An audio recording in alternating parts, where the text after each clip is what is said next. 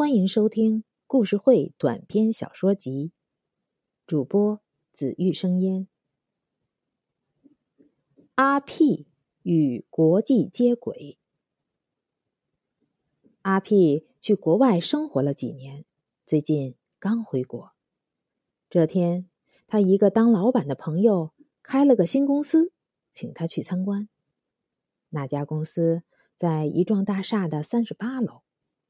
大家随着老板进去，都对豪华宽敞的办公环境赞不绝口。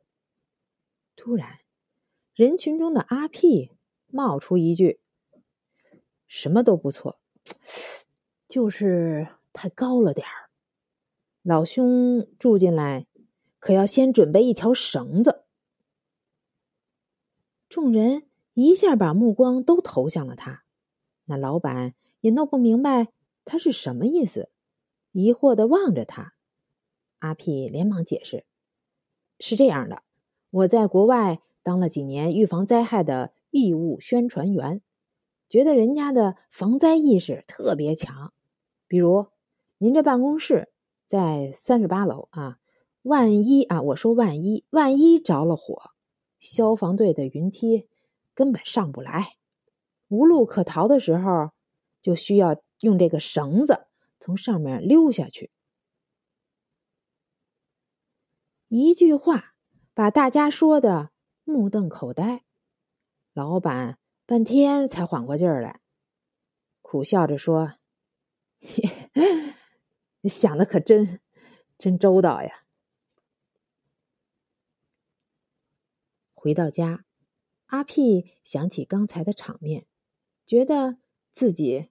可能说错话了，在国外，人家要是听了这话，会过来拥抱你，表示感谢。可这里毕竟是国内呀。想到这儿，阿 P 的心里感到隐隐的不安。可是没过几天，也是巧了，那幢大厦真的着了一场大火。幸好那老板听了阿 P 的话。准备了一条长绳子，才侥幸逃生。这下阿 P 心里踏实了，事实说明一切嘛。果然不出所料，这个老板在市里最高级的饭店摆了十桌酒席，特别邀请阿 P 光临，说是要答谢他的救命之恩。餐桌上，老板举杯道。我能有今天，多亏了阿 P 老弟的搭救。一条绳子不仅救了我的命，还救了我们这个公司上下几百号人。让我们大家一起感谢阿 P 老弟，干杯！阿 P 听了，心里头喜滋滋的，想：谁说国内观念不行来着？这不，照样和国际接轨了吗？宴会结束后，大家纷纷起身离开。这时，老板身后一个人走了过来，对阿 P 说：“阿 P 先生，请跟我来一下。”阿 P 也没多想，跟着他就来到后面的服务台前。一位小姐冲他一笑，说：“先生，请买单吧，一共两万三千块。”啊？阿屁愣了，有没有搞错呀？我是老板请来的客人，怎么会叫我买单呢？身边那个人冷笑一声，道：“阿 P，你不买单谁买单？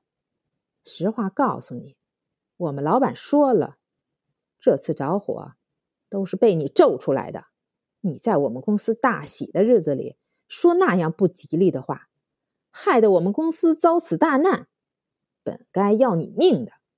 老板看在你刚从国外回来，不懂规矩，才从轻发落，让你出点血，记个教训。